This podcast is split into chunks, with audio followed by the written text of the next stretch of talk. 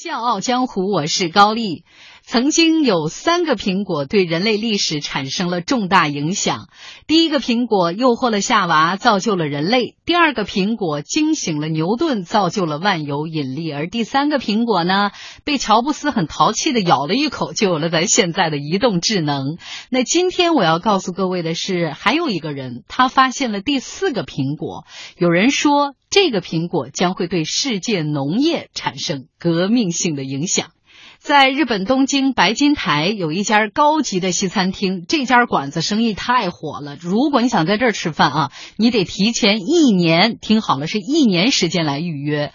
为什么？因为这家餐馆有一个招牌菜叫木村先生的苹果汤。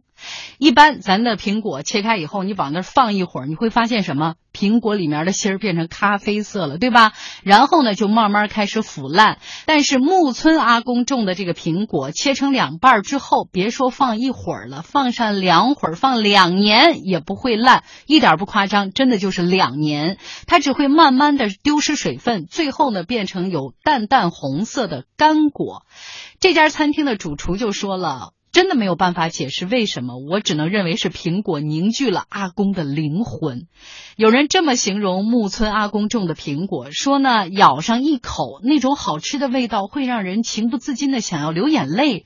苹果当中充满了活在这个世界的喜悦之情。很多的日本人都有一个心愿，说呢，这辈子我要能吃上阿公的苹果，哪怕一次都不枉此生。以至于呢，大家不得不采用抽签的方式来买他的。苹果，但是呢，每年只有两千个人能够如愿以偿抽中的人，我一点不夸张，真的就跟中了头等彩票那样啊，就是嗨的不行，到处奔走相告，我吃上阿公的苹果啦！我都不知道他们怎么想的，有本事来我们国家烟台吃一个。当然，这是一个玩笑话。为什么这个阿公能种出这么让人吃醉的苹果呢？纷返江湖，独起笑傲，高丽掌门。笑傲江湖，敬请收听。一九四九年，木村出生在日本青森县。那个时候呢，木村不姓木村，他姓三上。一九七二年，他从三上家嫁到了木村家。为什么用嫁呢？因为他是入赘女婿，所以才改姓了木村。木村家呢有四座苹果园一年大概可以卖到六百万日元。咱都知道，现代的农业种植离不开农药和化肥。苹果呢作为一种很娇贵的水果，更是这样。从开花到采摘要经历十几次农药的洗礼，不打农药不出苹果，这个是常识中的常识。而且在当地呢，按规定使用农药化肥，还会受到农协的表扬。咱再说回木村，每次喷完农药以后呢，他的眼睛都会红肿，全身的皮肤呢经常会被农药灼伤，表皮脱落，留下这种红色的疤痕。这边呢，木村的媳妇儿更可怜，每次喷完农药以后呢，都会躺上半个月在床上，后来更严重了，经常是一个月都下不了床。看着媳妇儿这个样子，木村是心疼不已呀。二十九岁那年，他忍不住了，就跟岳父说。呃，老爹，我想尝试种那种不打农药、不施化肥的苹果。没想到岳父一口答应，说行啊，那你就试试呗。停止农药化肥的第一年春天，这个苹果花开的一如往年绚烂多彩。但是好景不长，到了七月份的时候，苹果树染上了斑点落叶病。你就眼瞅着这个叶子一片一片枯黄，然后掉落，苹果园呢很快就变成了光秃秃的枯树林子。第二年，木村开始尝试无农药预防，怎么做呢？就是给苹果树喷醋，哎，结果不灵；又给苹果树喷酒，还是不灵。然后就想办法，又给苹果树喷了蒜水都不行。所有能想到的食物，基本他都试过了，但是没有任何食物的功效能够胜过农药。你看吧，但凡到七月，苹果树的叶子指定又掉光了。第三年，这个苹果根本连花都没开。然后他们家就听说这个牛奶有效，他就往果树上喷牛奶；听说泥水有效，就喷泥水。但是这个树上呢，依然是长满了虫子。这个时候，木村家就全。家齐上阵到苹果园干嘛呢？捉虫子，就一棵树能捉出三大袋虫子。但是不管怎么抓，第二天树上一定又会爬满虫子。就到这个时候，木村家不着急，人旁边的果农都得着急。为什么？他们家的这个虫子越来越多，人家就寻思，别有一天飞到我家这个果园里啊，就就说那个老木的啊，你好歹打点农药吧。一百年都经验都说了，不打农药是种不出苹果的。但是木村的回答非常简单，你就让我再坚持坚持吧。从那儿之后，果农们先是慢慢的疏远木村，再接着就开始背后骂他了：疯子、无赖、笨蛋、蠢八，所有人都以和木村交往为耻。眼瞅这个虫子是永远都抓不完，木村呢又想了其他招，他就拿放大镜和镊子来研究。他研究什么呢？怎么用益虫来平衡害虫？所以到第四年和第五年，木村就不研究种苹果了，专门研究起这个虫子来了。经过他的研究，这个疯子的苹果园，益虫和害虫很快达到平衡，但是苹果树依然没有好转，树枝树干一天比一天枯萎，连续五。五年，他们家都没有收入，积蓄也都用光了，交不了三个女儿的学费。老师经常到家里来找他们谈话，木村没有办法，只能把唯一的稻田拿出去抵了债。那个日子过得特别艰难，就是买一块橡皮，他都要切成三块，给三个女儿分着用。大女儿在作文里面是这么写的：说我爸爸的工作是种苹果，但是我从来都没有吃过他种的苹果。妻子呢也是成天愁眉苦脸、唉声叹气。然后这个时候木村就说：“都怪我，都怪我没给你们过上好日子。这样，明年我就开始打农药。”这个时候他已经准备放弃了，但是女儿的一句话又激起了他的斗志。女儿说：“那我们之前那么辛苦是为什么呢？拜托拜托，父亲，请你继续坚持下去。”接下来木村做了一件事儿，他上山挨个向自己的苹果树道歉。八百多棵树，只有八十二棵没有收到他的道歉，而这八十二棵呢，就是因为靠近别人家的果园，他怕别人骂他疯子，他就没敢过去。但是接下来神奇的事情发生了。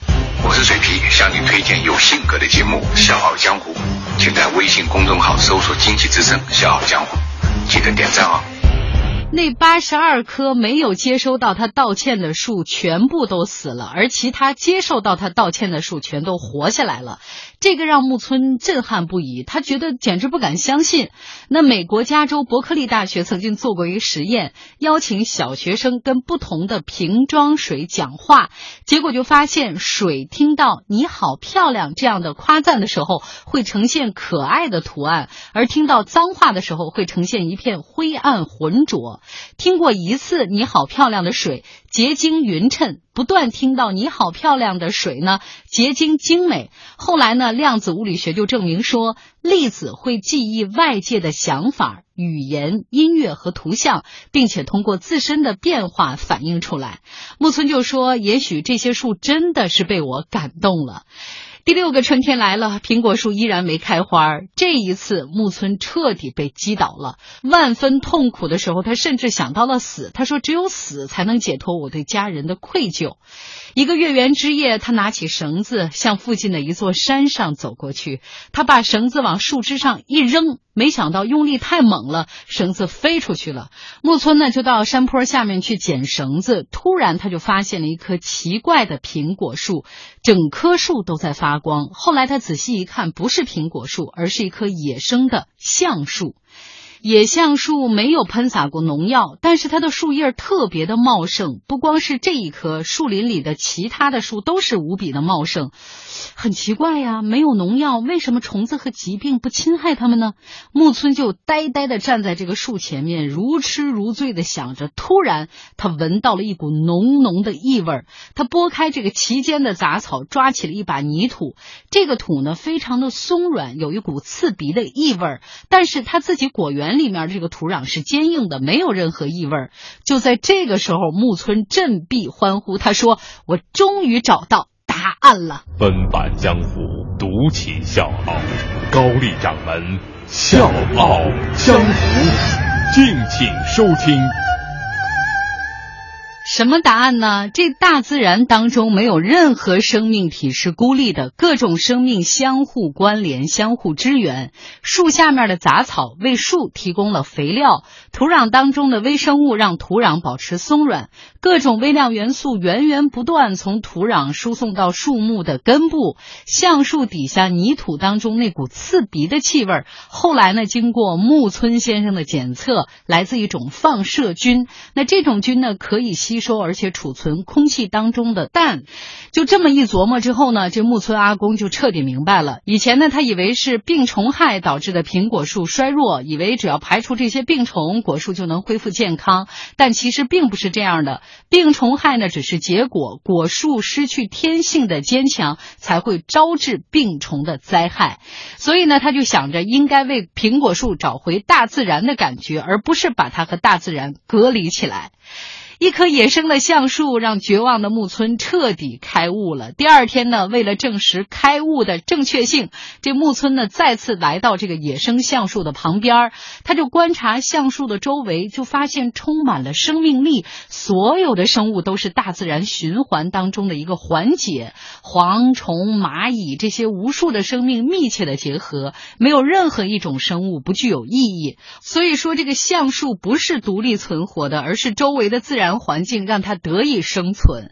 木村猛地一挥拳头，说：“我终于找到了正确的密码。”检测比较各种野生环境土质之后呢，木村为果园引进了各种杂草，所以这时间已经到了第七年了。当杂草长出来之后，苹果树的树叶第一次停止了脱落。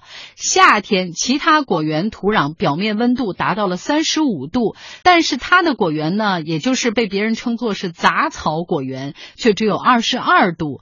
其他果园需要经常浇水，但是它的果园完全不用，因为杂草。维系了土壤的水分，而随着杂草的恣意生长，果园开始出现惊人的变化。先是变成了野兔玩耍的乐园，接着像什么雕啊、鼬鼠啊、野鼠啊，就这些野生的小动物都住到它这个果园里面了。当整个果园长满杂草之后，蚯蚓开始在土壤的表面爬行。你知道吗？这个蚯蚓一天排泄多少粪便呢？这是木村先生给大家提的一个问题。答案是差不多是一个玻璃杯的分量。去山上的时候，一拨开杂草就可以闻到一股浓烈的泥土香味儿。抓一把泥土，用力一握，然后你再打开你的手掌，会发现泥土稍微凝聚在一起。你用手轻轻的一压，泥土就会松开，土里面都是蚯蚓的粪便。所以他就得出结论：自然界的平衡是由大自然本身形成的，人类最多呢只能调整环境，协助大自然更顺利的。达到平衡，这就是木村先生最终的领悟。接着呢，木村开始在苹果树的下面种大豆，很多果农就嘲笑他说：“哎呀，这老爷子，这这估计是果树长不出果来，着急的疯了已经啊！你打算去卖豆腐吗？你还在这种大豆，种不了苹果，改种大豆了。”但是木村呢，有他自己的算盘。大豆可以固定空气当中的氮，种豆呢可以让土壤变得肥沃。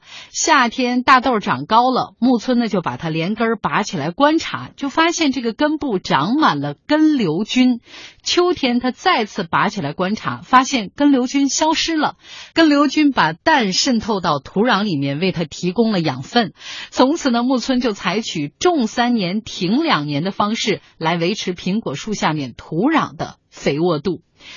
终于，时间来到了第八年的春天，木村的苹果园开出了七朵鲜艳的花儿，其中两朵在秋天变成了果实。那两个苹果是那一年全部的收成。木村先生那是相当激动了，把全家人叫到一块儿啊，晚饭的时候说：“我有一件事情要跟你们宣布一下，你们都做好思想准备啊。”咱们家的这个果园啊，长苹果了，然后咵啦从兜里掏出两个苹果，没错，就这两个苹果。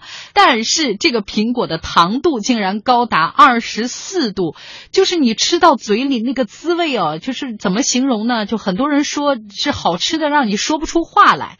第九年春天，木村突然听到门外有人喊说：“来，快来，快来看呐！木村的苹果开花了。”木村跑出去一看，满山遍野一片花海，他就笑了，笑着笑着就哭了，哭着又笑了。那一年秋天，树上挂满了苹果，但个头都很小，外观不好看。木村呢就摘了一车苹果到城里卖，但是因为这个卖相太难看，就根本无人问津，只好贱卖给了苹果加工商。但是出人意料的是，第十年的秋天，他收到了很多的订单。只要是吃过木村苹果的人都觉得好吃的不得了，大家就蜂拥而至找他购买。随后的几年呢，木村的苹果越种越大。再后来呢，整个日本都被他的苹果震撼了。我是吴伯凡，邀请你在微信公众号搜索“经济之声笑傲江湖”，记得点赞哦。